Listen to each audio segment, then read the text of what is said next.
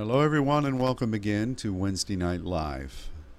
This is Ron Crawford. I am the pastor of the Father's Church in Dallas, Texas, and it's a privilege to be able to reach out to my congregation here in Dallas and the extended congregation of this church, as well as to all of our Saints Network family.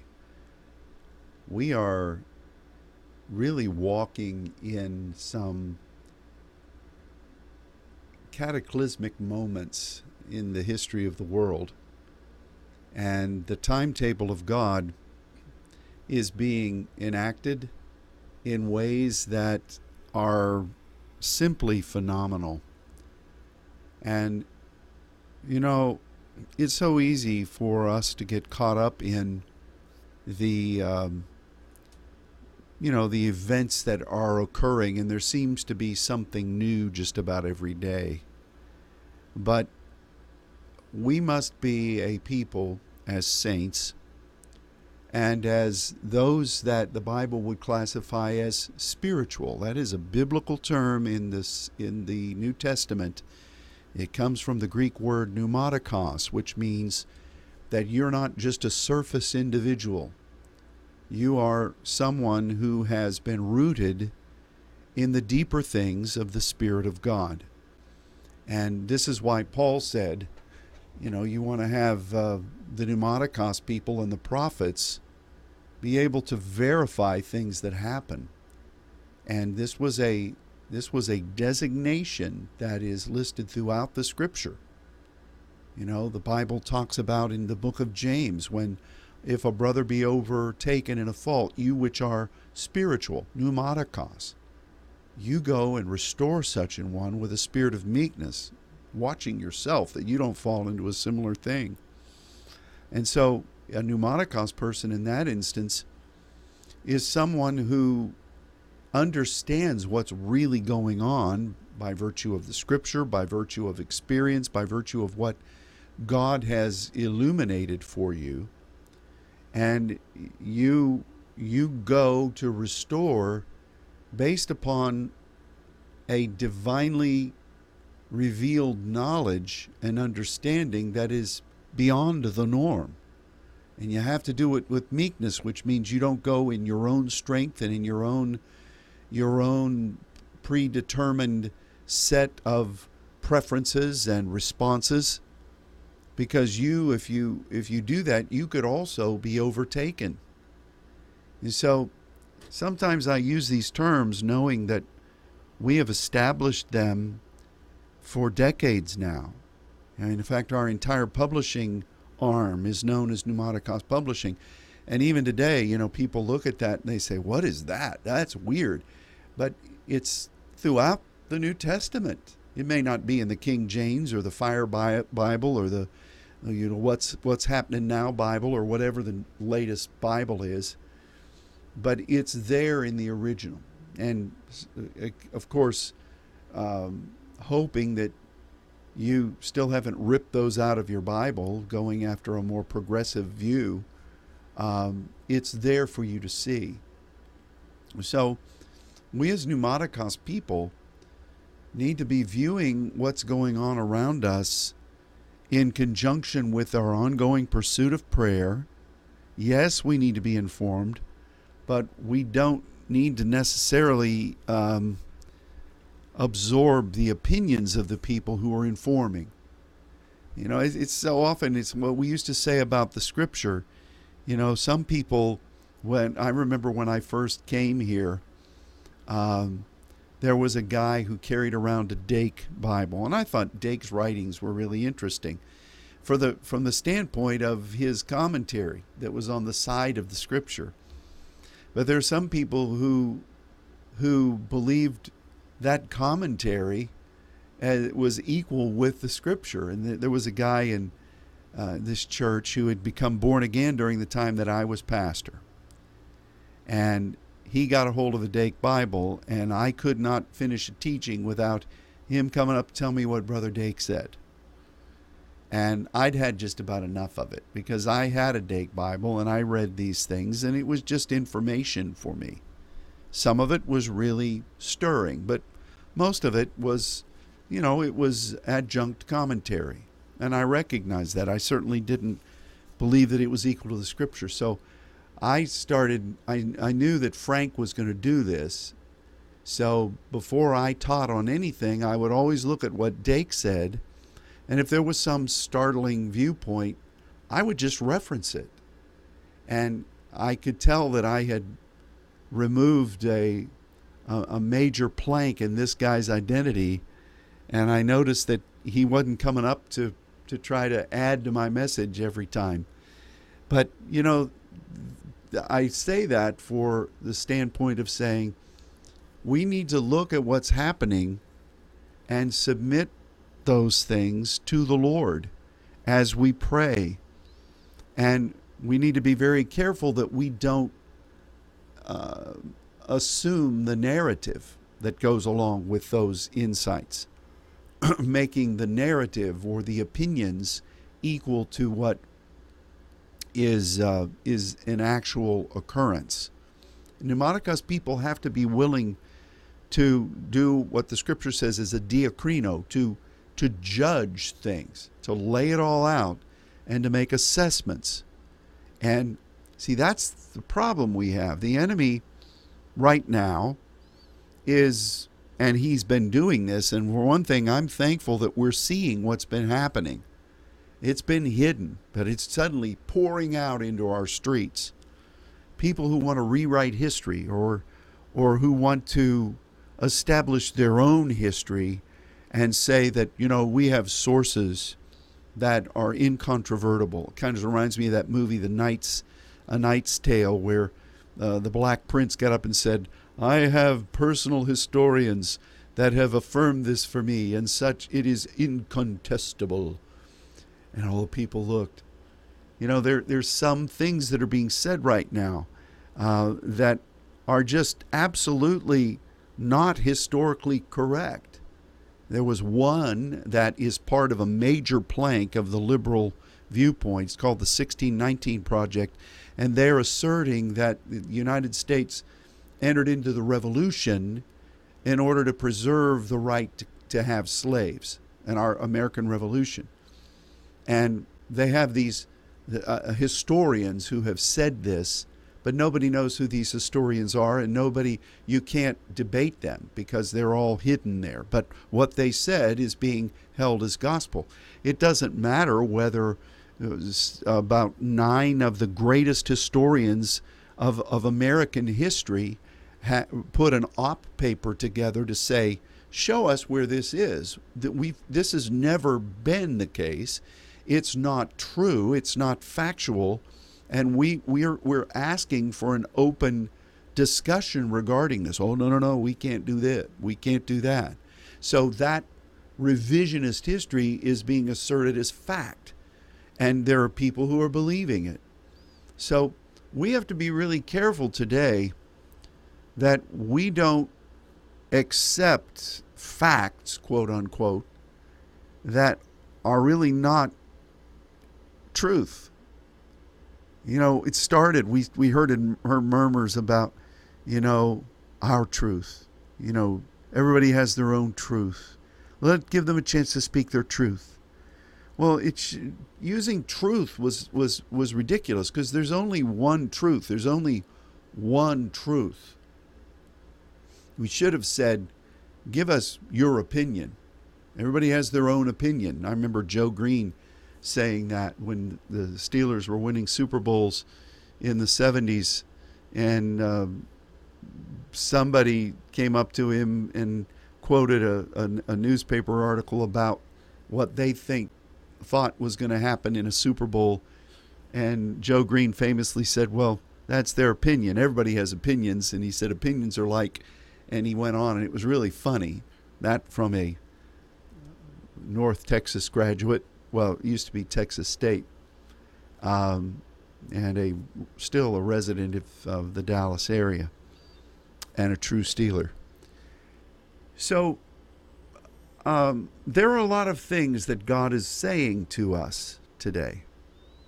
And if we just open our eyes, the scriptures, as God leads us, reveal things that are really happening that are influencing what's going on in the natural.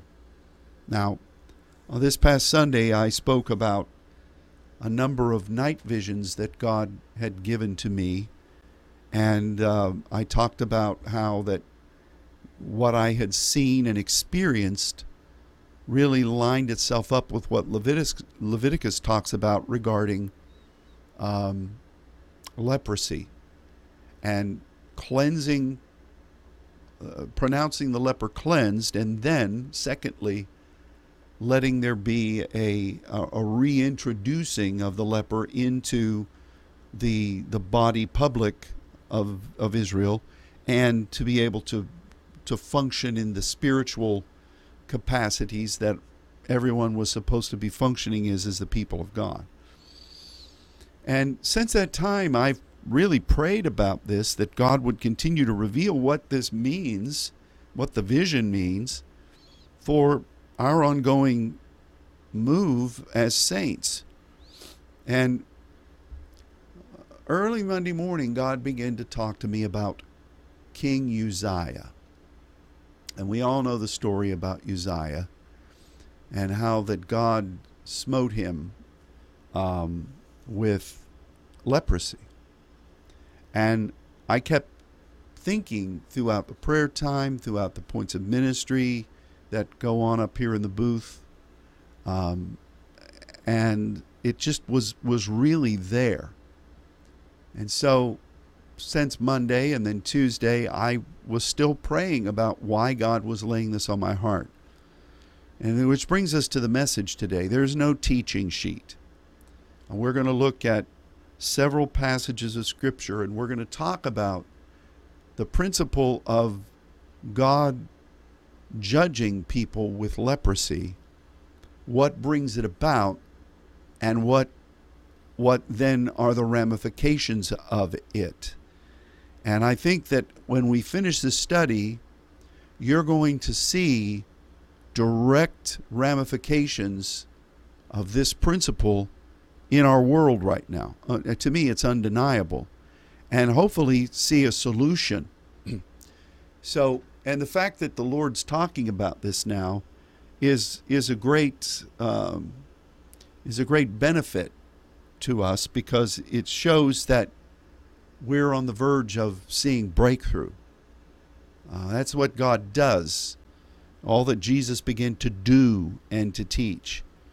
God leads us through things. Now, we're founded in the Word, we judge everything by the Word, but He leads us through encounters and He leads us through the valley of, of, um, of experience and uh, battle and contestings. And through that, then, we, we then come to an understanding that can open up the Scripture in a broader way than we knew. Now, if you're one of those people that just every time you have a struggle, you want everybody to pray for you, that's lifted off, and you fire off a couple of scud verses at it, you just want it gone. You don't want to learn anything. You don't want to walk with God through the valley. You want to skip from promise to fulfillment. You want to take that sky ride like we took from uh, down in, in Rio de Janeiro um, from the famous James Bond movie. It's one of the most beautiful sights you'll ever see. You go to Sugarloaf and it's it's just it's just beautiful. It's just beautiful. But a lot of people want to take that faith sky ride and avoid the valley altogether. And what you do there is you you rob yourself of growth. You rob yourself of the place of closeness with God in that valley, and you rob yourself of victory. You rob yourself of actually defeating the the enemy, the giants, and defeating those that are uh, lurking in the valley of the shadow. And um, I, I believe that God has allowed us to walk through some really unusual things, but God's been speaking to us throughout. And the fact now that He's beginning to bring solution verses is, is a powerful thing. It, it's wonderful, but it also sets the stage for what we're supposed to be doing once we emerge from this valley. And um, so I hope you have your Bible with you. What is the title of this message? Well, I, I am saying that it's incensed. Um, it's kind of a funny word. We use it some in English. We say, "Man, he was really incensed," which means he was he or she was fuming, and if you look real close, you could see the smoke rising off their head. That's kind of a funny funny word, but incense really speaks about the role of incense and how it plays as a factor in um, in this whole business of leprosy. Now we know. Let's establish first of all that incense, as we've studied in the scriptures, has a fourfold ingredient list, and that speaks of the way God moves in intercession. I'm not reteaching that today, but that's what it is. And incense is the prayers of the saints. And incense, according to Revelation 8, where it, David said it, and here John says it, uh, that incense is offered on the the uh, the altar in heaven, and it rises before the Lord. You can read that; it's it's right there in the Scripture, Revelation eight. Um, so anytime we're talking about incense, we see it from the broader perspective of our relationship with God and how we uh, how we pray according to His purpose. Those four ingredients speak of you accepting the burden of the Lord, you becoming crushed and uh, available during all times of the day and night, and your your objective is to blend it into the white truth of God's ways, the fulfillment of God's ways. Um, so, incense is not just you praying, oh God, bless Aunt Nellie today, and uh, bless my dad, you know, help uh, my little sister Mary to get a new doll, you know, help them to be able to have favor over here. I mean, that's good. That's petition prayer. I, we appreciate being able to do that. But true intercession from a supplication standpoint is going after what is on God's heart, what He's wanting to do. You become that kind of prayer, and you emerge as a, a prophetic voice that is able to be of use to God. You're, you're proactive, you're prophetic, and not reactive. When I was growing up and pastoring for many years, most of our prayers were reactive. We prayed because there was a problem. We prayed because there was a need. And we were always putting out fires with our prayers instead of using prayer for what it is in, in, integrally designed to do. You're partnering with God. And then you, you turn the cart around. You're not going backwards, you're going forwards. You're seeking first the kingdom of God and his righteousness, and then all these things added are added. And Jesus said, you know, don't be concerned with this or with that. Your Father knows what you have need before you ask.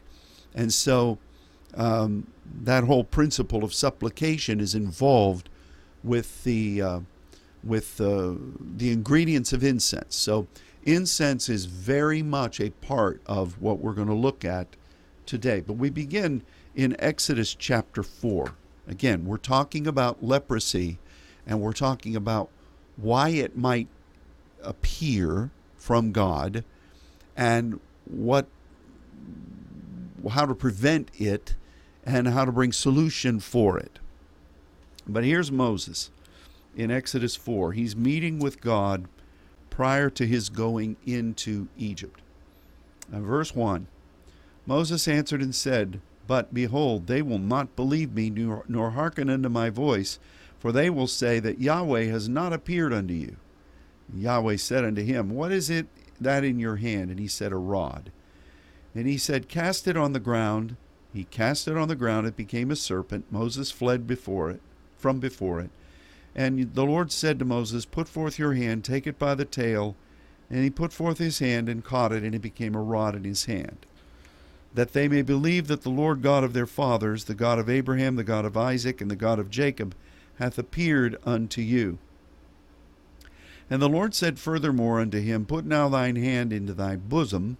And he put his hand unto his bosom, and when he took it out, behold, his hand was leprous as snow. And he said, Put your hand into your bosom again. And he put his hand into his bosom again, and plucked it out of his bosom, and behold, it was turned again as his other flesh. And it shall come to pass, if they will not believe you, neither hearken to the voice of the first sign, that they will believe the voice of the latter sign. And it shall come to pass that if they will not believe unto these two signs, neither hearken unto thy voice, that you will take water of the river, pour it on the dry land, and the water which you take out of the river shall become blood upon the dry ground. Now, what, what is all that? Pretty theatrical. Well, the first thing is that when you're going to go forth as a deliverer, you have to be doing under the authority of the Lord. The rod represents that authority that you utilize on behalf of what God commands. The tail at the end of Moses' ministry on earth, he got in trouble for using that rod wrongly, disobediently, in a lack of faith. But you have to know that if you're going to be a deliverer on behalf of the Lord, you have to submit yourself to um, to the rod of the Lord and representing it, and it will bring victory over any enemy influence and any ensconced or entrenched uh, opposition from the enemy camp that is there.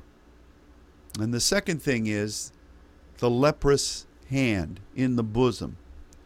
You know, Moses was um, supposed to be um, somebody that would um, would nurture the nation, to draw them near, and to rest in the, the, the bosom of commune with God and to trust in what God had commanded. You know, the breastplate is there.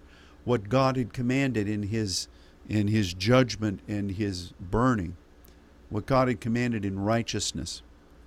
And um, when he pulls his hand out and it's leprous, that indicates that there's an issue with within the camp of that kind of commune and following. The first one had to do more with standing on behalf of the people in an outward way. The second had to do with what was going on in the people and in their relationship or lack thereof with Moses, and that produced leprosy. And when those two things are in place, then there can be victory. And if those two are not followed, you know, the rod and proper relationship and obeisance to the leader God has put in you or, or on your behalf, then the plagues come. That's that's what comes next. The plagues. And you need to see that because we're going to see it again here in, in just a couple of minutes.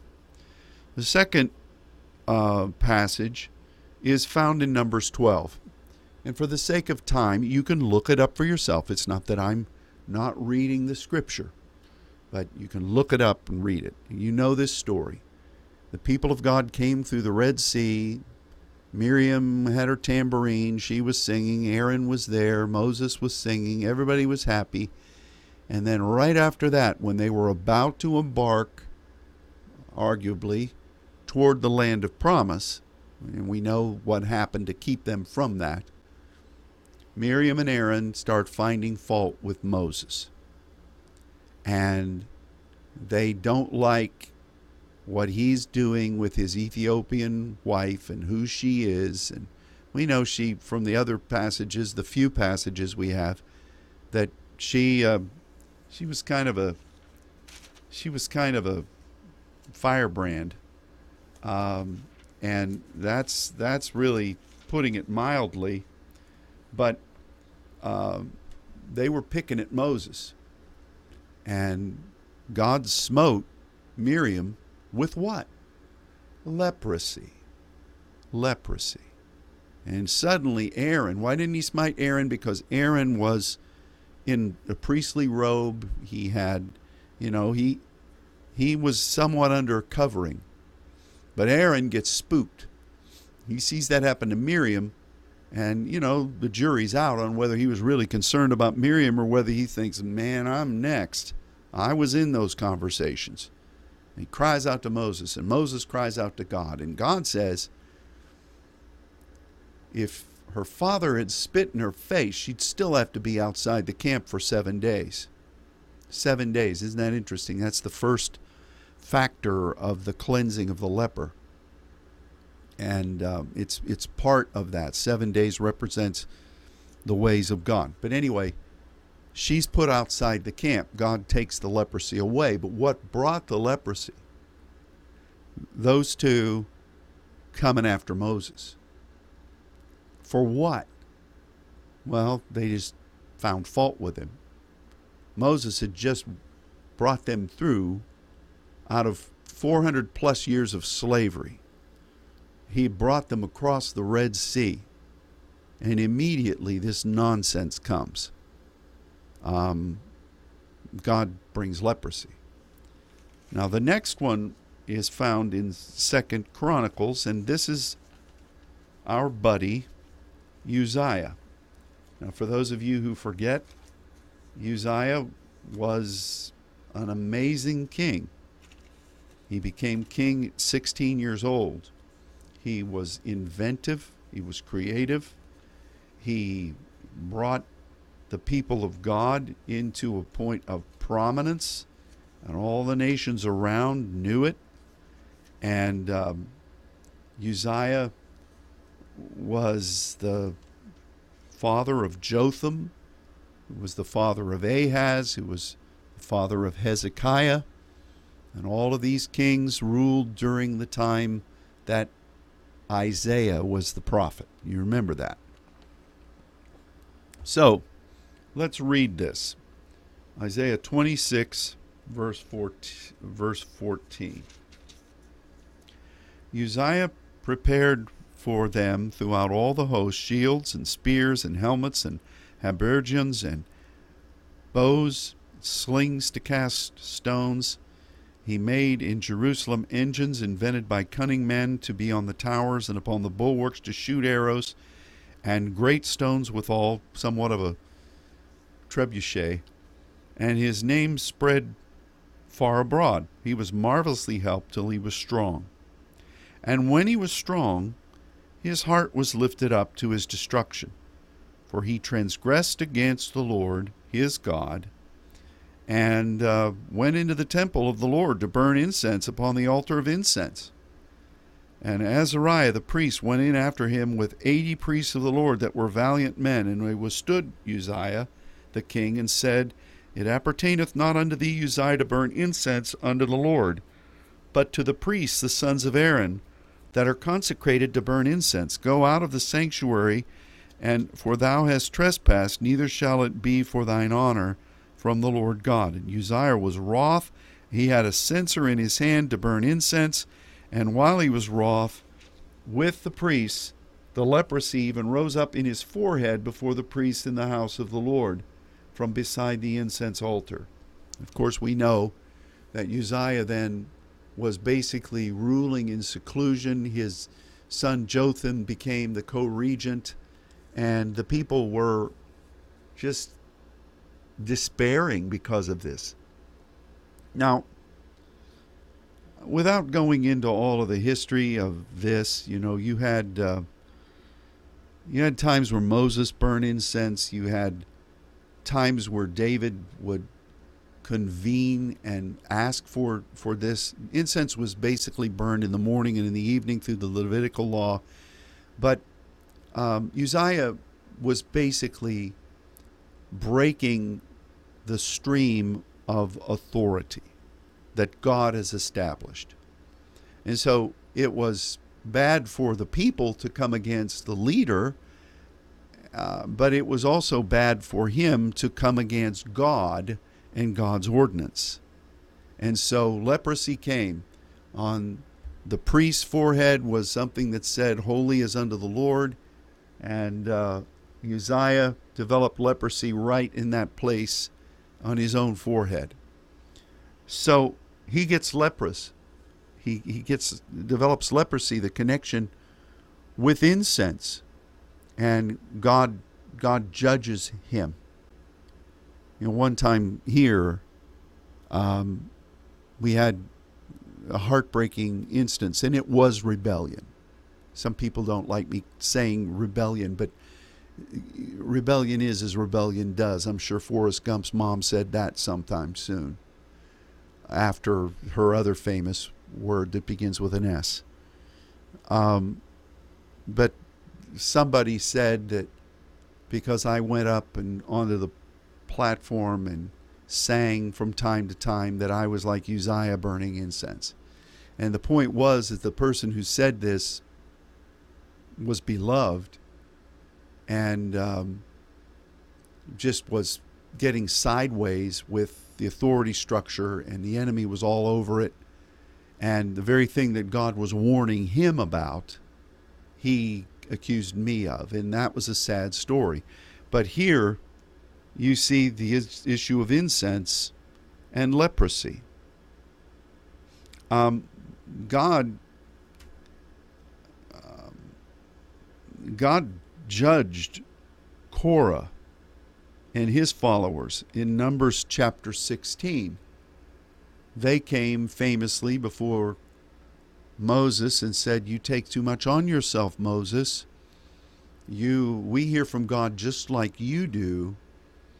And uh, you know, this was a, a, a mainstream of murmuring, which destroys people in the wilderness. The Scripture says, and they, you know, God tried to remedy it with the Aaron's rod that budded, as opposed to all the other rods of the tribal leaders. But here these guys are with incense, with censers in their hands. And they say, God has anointed us, and we are just able to do whatever it is that you're doing. It was it was really a satanic type of a thing. Satan iniquity evil, injustice was found in him. He, he didn't like being under God. He didn't like what God was saying. He was going to be equal to God. I will be like the Most High. And so here it is. God calls them together, and Moses, and Moses is meek, and Moses is on his face, and God causes the earth to open up and swallow Korah and all of those people who were rebelling and the weird thing is that even after the people saw that happen, the rest of the people were murmuring against Moses. And what did God do? He brought a plague upon the people right then and there.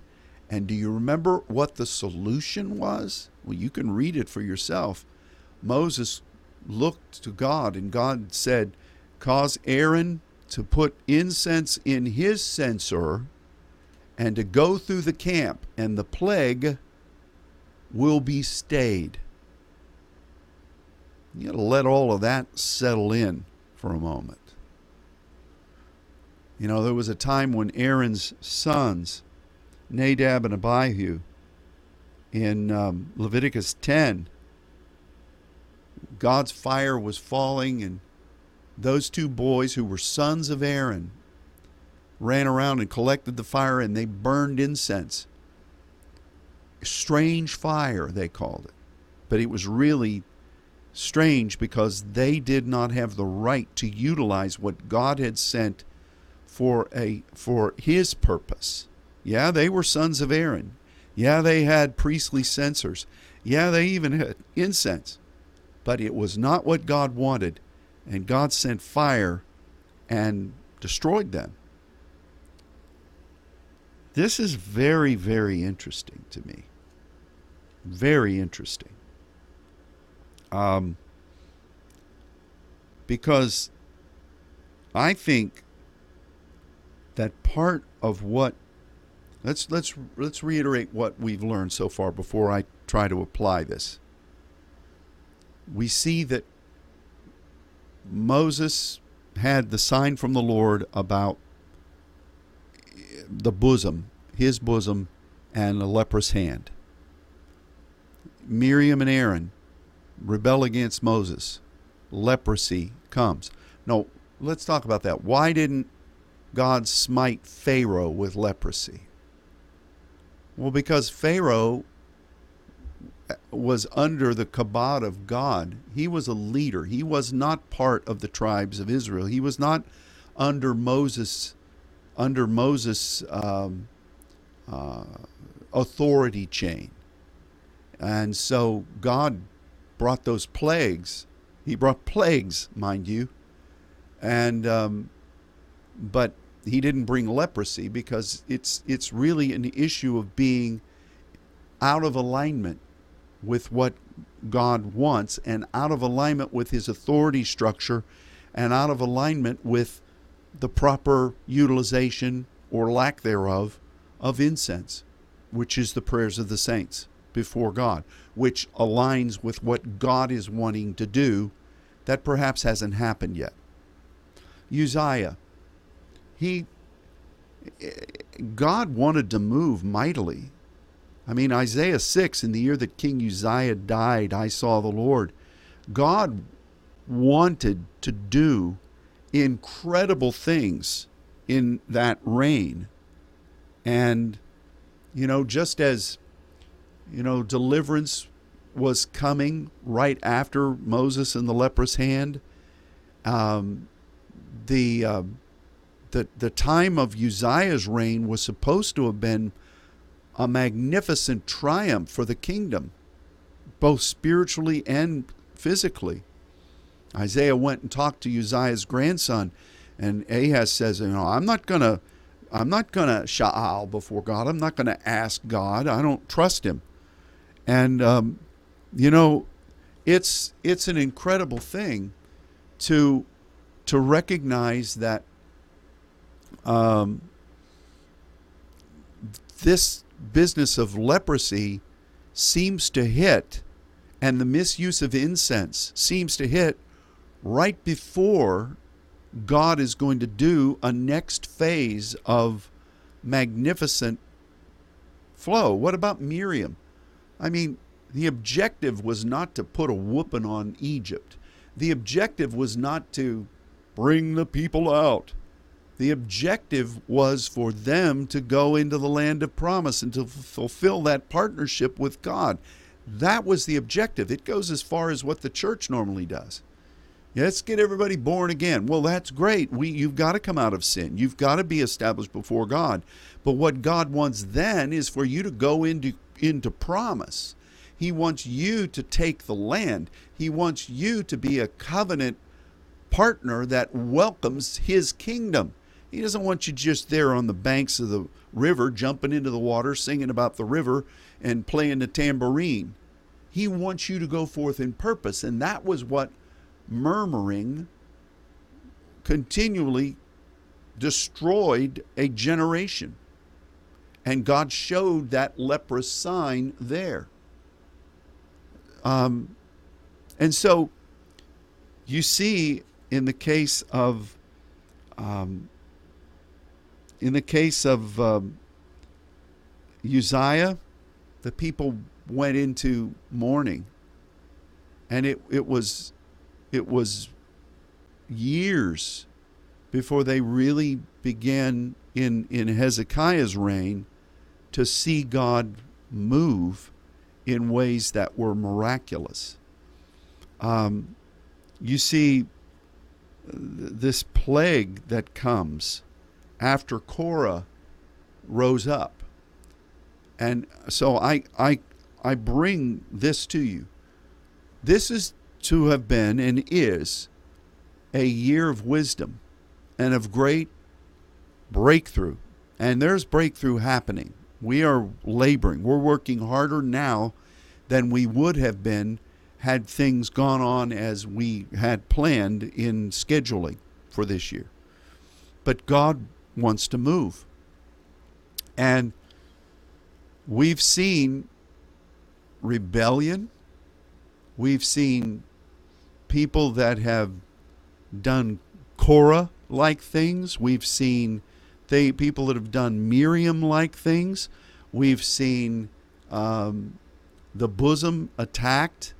We've seen um, in the natural realm, in the geopolitical realm, we've seen so many types of rebellions across the world that have it just just on an, an unparalleled scale, and um, it's still here. I mean, I, am again, I'm not going to get into politics, but you see rebellion, and it is call it what it is, whether you label it something else or not.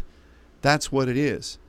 And I, I believe that at a time when God has ordained for this world to see a mighty move of His Spirit, rebellion, uh, satanic iniquity, um, murmuring, uh, violence in the land, anarchy, lawlessness, um, just disrespect for authority.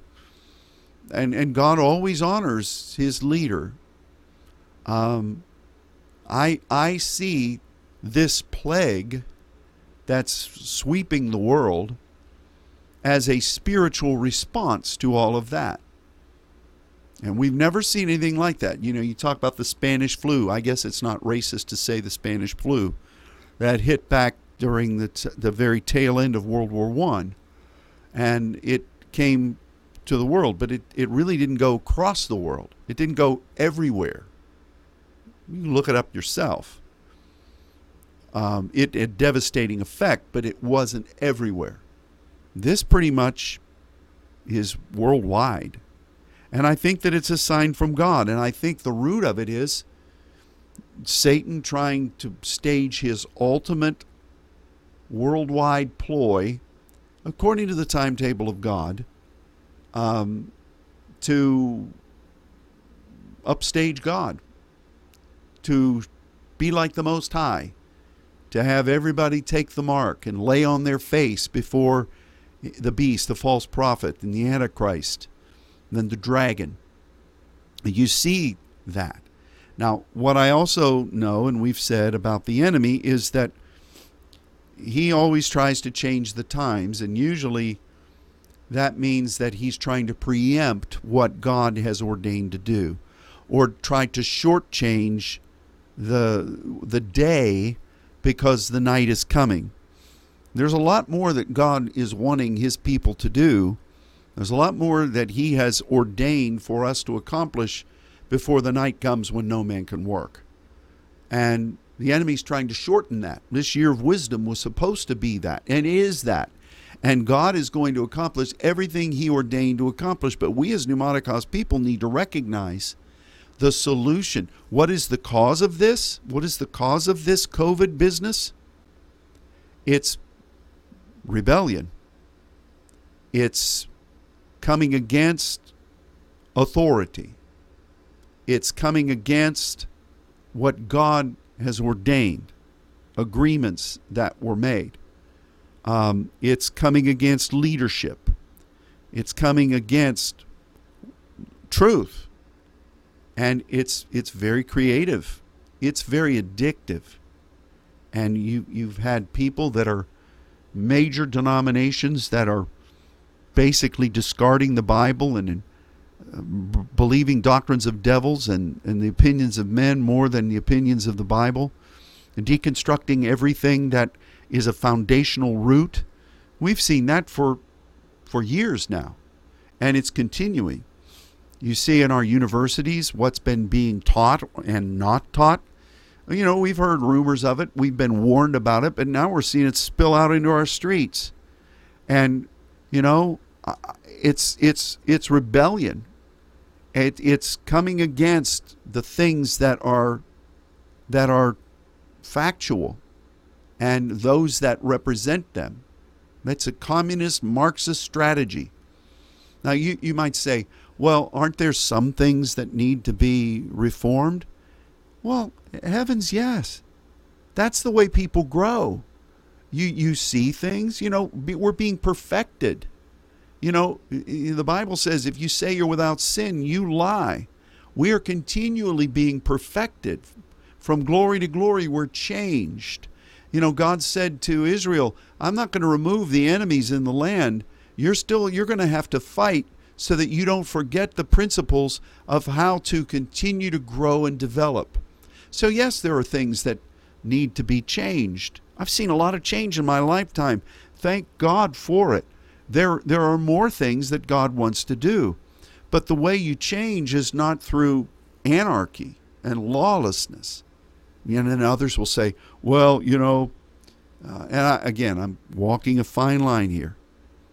What, how Dietrich Bonhoeffer, before uh, Germany plunged into the pit, what was it right for people to come against Hitler and the National Socialist Party? Well, of course it was right to withstand that. Hitler was disbanding the laws and the rules that were firmly set for people. Uh, he was writing his own uh, through violence and through vitriol. He was establishing his own laws. And those were not agreed upon by the people, and they were wicked. So it was right to stand up against that. What laws aren't we following today? Who's taking rights out of? I hear a lot of things. Oh, this person, these people are being persecuted, and you know this group is not having their rights. Who's doing that? If I see anything, I see Christians are the ones who are being told you don't have rights. You know, Howard Dean, remember the famous guy who ran for the Democratic presidential nomination, and he, thank God, he gave out that goofy, strange war whoop and that was viral, and that doomed his that doomed his political candidacy. Well, he wrote just the other day that Christians are filled with hate, and that's all they're good for. And I'm paraphrasing, but I'm really shortchanging what uh, what he what he said. Um, Christians are the ones whose rights are being taken away. You know, nobody's saying that you can't live in sin. You know, there you have a legal right to follow sin. And but you know, we have people who say, "Well, we want you Christians to say that it's not sin." And if you don't, you are you are hateful and and you are evil and wicked and we have to do away with you. So, you know, yeah, you should stand against Bonhoeffer. If the if the uh, Bonhoeffer should stand against Hitler. What about the the uh, Tiananmen Square um, rebellions against China many years ago? Well, the Chinese were taking away the rights of everybody, you know, and they still are. And I'm not talking about the Chinese people. I'm talking about the, the government there, the communist government. And, you know, there are millions of people in re, repatriation camps right now. And you know, it's it's terrible, and uh, we grieve over what is happening to Hong Kong. But get ready, that stuff. There are people that want that here in our country, and boy, oh boy, they're rolling down the line to bring it. So it's not wrong to protest against wrongs. But if you're just protesting because you don't like a leader and you, you're you're doing things not because somebody was wrongfully treated and their life was taken away. You just want to go bust up stuff. I heard Thomas Sowell the other day in, in an interview, and he's an African American, wonderfully skilled genius of a man. He's a bit older. I remember when he was a lot younger. Of course, if he knew me, he knew me when I was a lot younger. And he said, You know, we used to say, if it ain't broke, don't fix it. He said, now what they're saying if it ain't broke, let's break it. And that's ridiculous, but that's the mindset. You know, I, I heard a mayor of uh, one a beautiful city of Portland who said yesterday, you know, you people from DHS and from the federal government, you just need to stay in your buildings. Don't come out. You know, don't come out and cause violence when that city's in an uproar. You know, this is anarchy and it's in it at its heart, it's against divinely ordained rule of law. And in the spirit realm, this is satanic. It's what Satan, when evil was found in him. And God said, Moses, put your hand in your bosom. That's how the people relate to you as my authority. I've given you the rod. You're going to use that to defeat the enemy and Pharaoh. But what about my people? Well, there's going to be a leprous.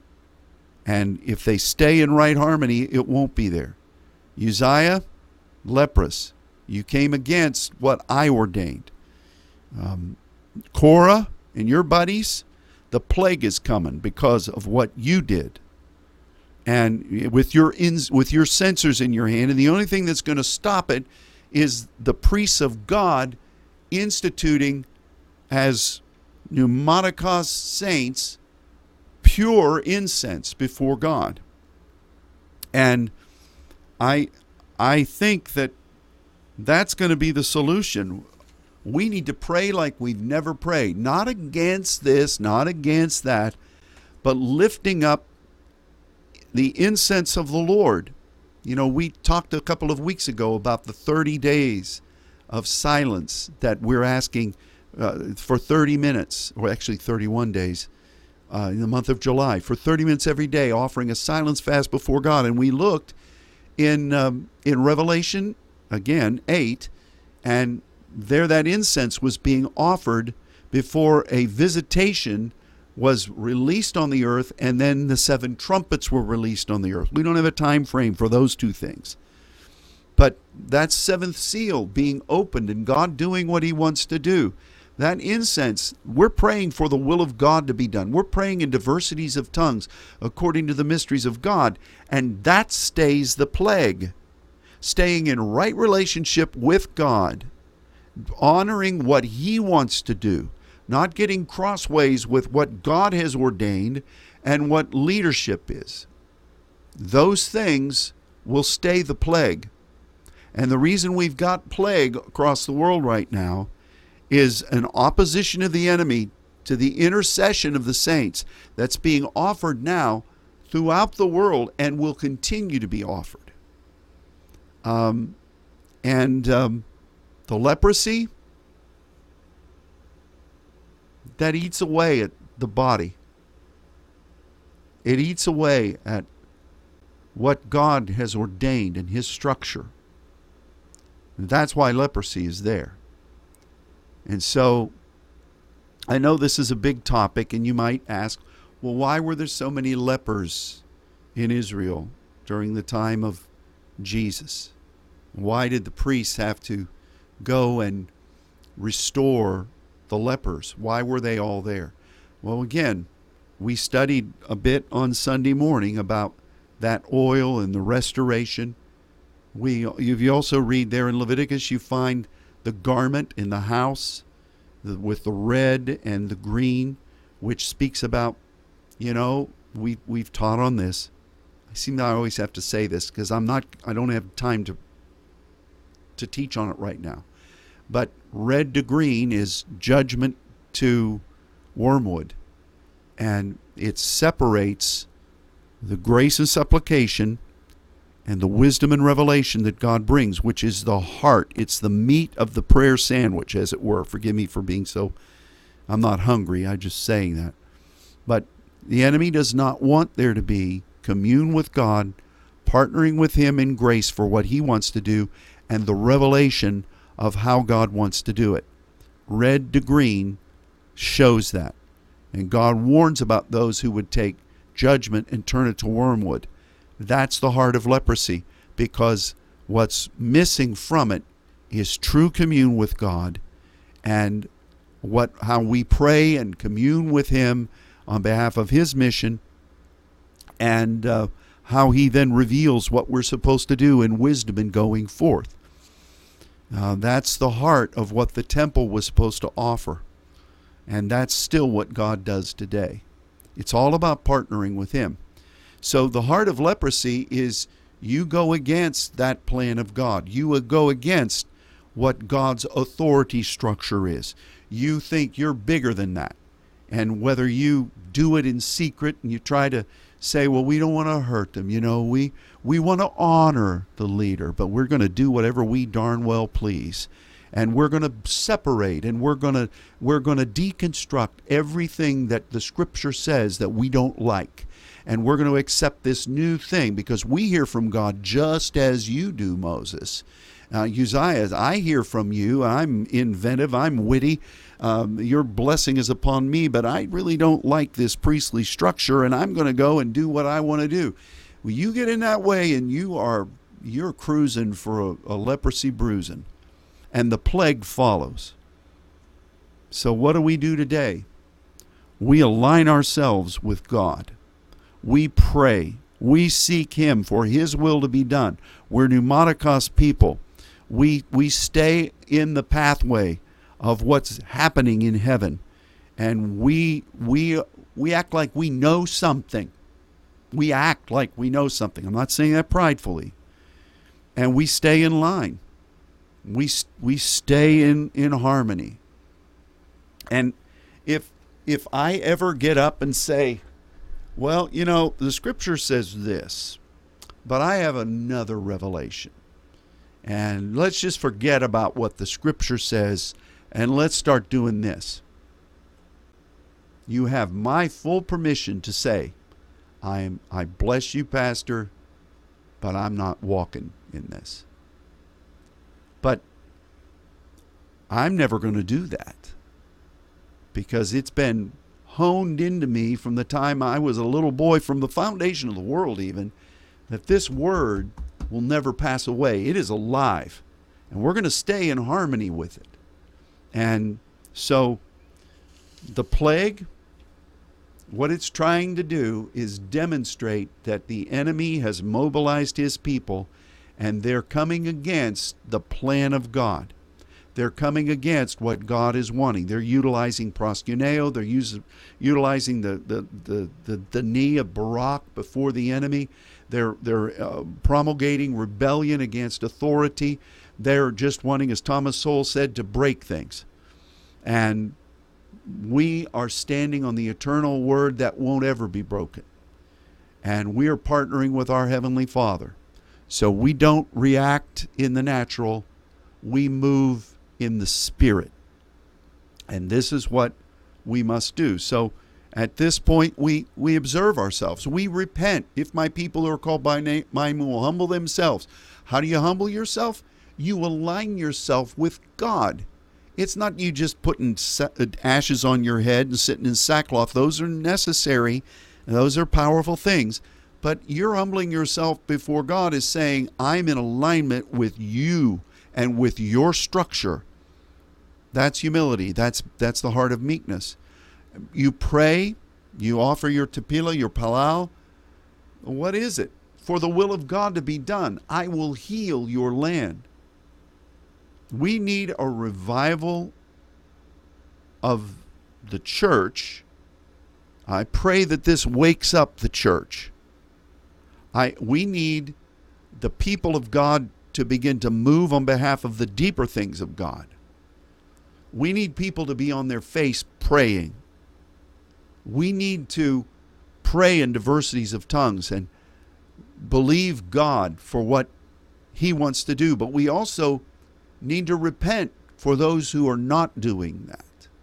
We need to repent that in our land and in the nations of this world, we need to repent before God for those that have partnered with the enemy and who have just pell mell assumed a rebellion. We need to repent of that. Even though we've not done it, we need to ask God to forgive as Moses did. God, don't let her be, be taken. He didn't like what she said. She wasn't over there for seven days saying, you know, I have a right to say that, you know. And I've got a lot of people who believe that. And God's going to deal with them, but we need to ask God that the sin of this would be done, so that, be gone, so that and forgiven, so that God can heal. And incense, our prayers before God, is the remedy. So, it's time for this. You know, God, why didn't God bring this to us back in March?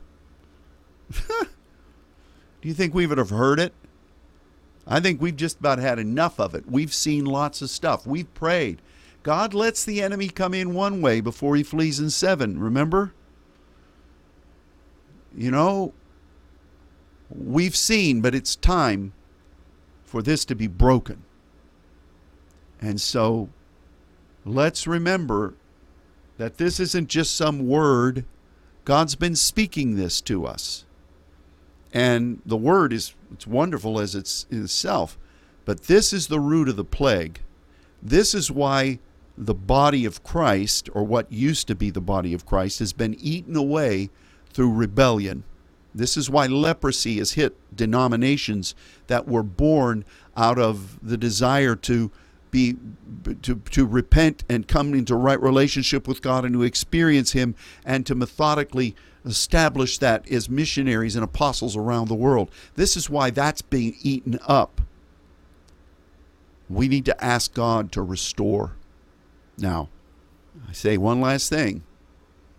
We move according to what God's doing. We don't get ahead of God. We don't try to say what's going to happen. We're, it's a walk of faith. Keep your eyes on where you are, on the path, the light that's on the path right in front of you. At some point, you just have to know for the scripture to be fulfilled, after this great move, there's still going to be a bunch of people that the enemy has recruited and they're going to be hardened and they're going to gain power and they're going to try to wear out the saints. We, we just have to know that, but we're not troubled by it. What we see is the breakthrough and what's coming uh, immediately ahead of us and the, the solution is staying in right relationship with God, staying in harmony with the place where God has planted you, and offering pure incense before God. Not being like Korah, we hear from God just as you. Not being like Miriam, I don't like what you're doing and I'm accusing you of all kinds of things. Not being like those that murmured in the wilderness. Not being like Nahab and Abi, Nadab and Abihu, who offered strange fire. And not being like Uzziah, you see this thing? We could put that all together. You've got the principle as it's shown to Moses. You've got rebellion against that from people that are gifted within the camp. You've got those that are anointed as priests who think, well, I'm going to use this to do what I want to do. You've got a king who who uh, just went off and thought I'm bigger than God. I mean, all of those factors pretty much touch every place we are. But this plague's got to go, and the visitation of God's got to come. I, I know I'm a little bit past time, but we got a testimony, and I'll leave you with this. Uh, I was talking to Pastor Barreto from um, Cabo Frio, and we were supposed to have been, many of you, in Manaus, in the heart of the rainforest in Brazil last week. And we couldn't get there because no flights were going in he said that the pastor there went ahead and had meetings because he knew that that was a time frame that God had established. He didn't have a full spate of meetings because, you know, they've, they've been ravaged by this, but he had meetings. He said that over a hundred people came and accepted Christ in just the matter of hours. We thank God for that. God is moving in the in the nations and amongst the saints. But we've got to do these spiritual things, and we've got to be the saints and the pneumatikos people that God has called us to be. So, Father, I continue to declare the blood of Jesus over all of the saints, and I, I ask that you will use us in the ways that you have ordained to be your agents in the midst of this lost and literally dying world. I bless and encourage the people of God. And I pray that we will be all that you want us to be.